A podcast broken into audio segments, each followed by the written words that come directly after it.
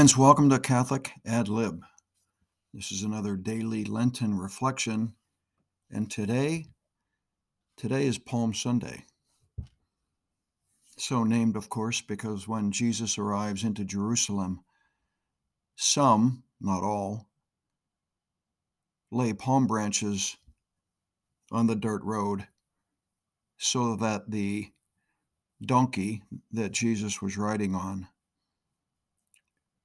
would touch the palms and, and not the dirt in reverence, out of total reverence for the rider, the Redeemer. And today, what, what struck me as I was reading the Gospels, and there's several for today, is the word incomprehensible. Try as we might, we cannot, because we're human, totally grasp the events and why they took place. And I think if we're honest, we don't grasp totally what it means for us individually. Individually, not as a human race, a group of people, but individually. So, Holy Week is holy because of the events, of course, but it starts with humility.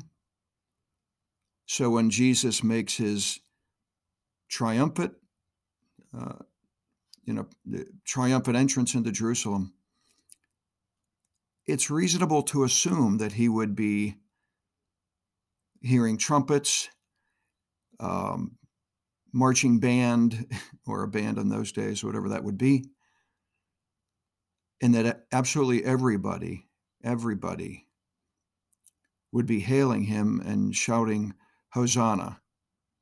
But that wasn't the case, as we all know. And it's not the case today.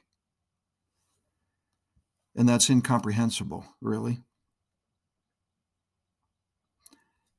I think most of us, or I should say many of us, we sometimes want a solution to the world's problems, but we want the solutions to come from the world. For example, the, the most obvious one is we want a political response to the challenges of our day, and that's incomprehensible. That that's not gonna that's not gonna solve our problems.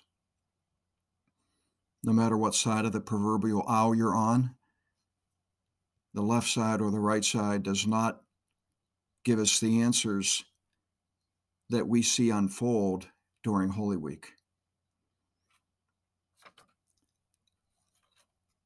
And I want to mention that the events of uh, Palm Sunday, Jesus and his entry into Jerusalem,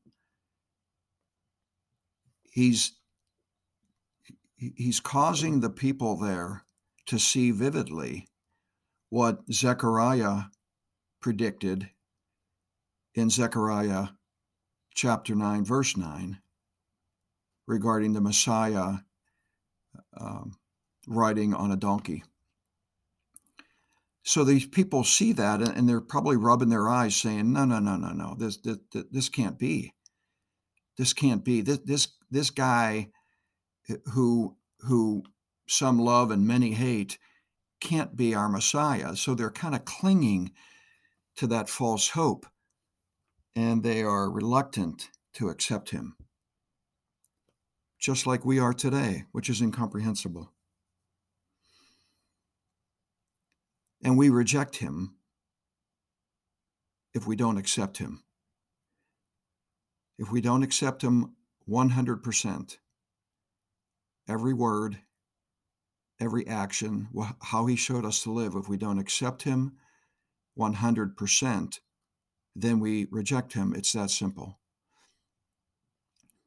And this calls to mind a quote from Peter Kreeft about Jesus when he said, Those who meet Jesus always experience either joy or its opposites, either foretastes of heaven or foretastes of hell.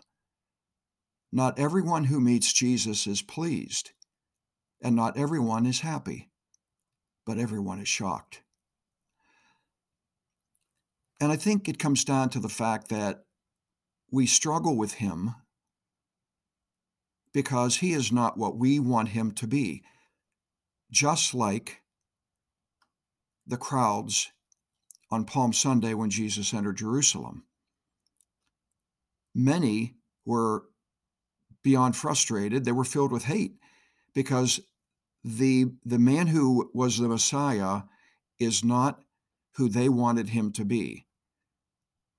And that's our struggle today. It's no different because we want Jesus to bend it just a little bit, to condone our thoughts and actions. And that's incomprehensible. We just need to accept Him 100%. What I try to do is cling, cling to every word in the Gospels. And they don't always make sense for me. I'm not really not that bright. And they many times are challenging, and I, I don't want to come to come to grips with them, you know, forgive your brother. Really? But I but I didn't do anything. Or so we think. So I get really frustrated with the Gospels for sure. But there are parts, and there's more and more, the more I read them, more and more I come to understand the truth that is contained in them, and that there is no nothing other than the, the Gospels. Nowhere can I go. No analysis of the Gospels or or my interpretation there's nowhere that I can go that is going to give me absolute truth. and and that's what I need. Because I get really tired of all the banter and the noise in our world. So what we have access to is the creator of the universe who who showed us what he did during during Holy Week, which culminates in the bloody crucifixion on the cross. The tremendous humility that starts today riding into Jerusalem on a donkey, that humility is incomprehensible. And if we could fashion our life to one degree in that same humility, it will result in joy and we will want more of it. And to want more of it, we will revert more and more to the Gospels. Please know that I will pray for all of you and your families this week, Holy Week. This is a somber week, but we have Easter to look forward to and the joy of the resurrection, which is, you guessed it, incomprehensible. God bless you.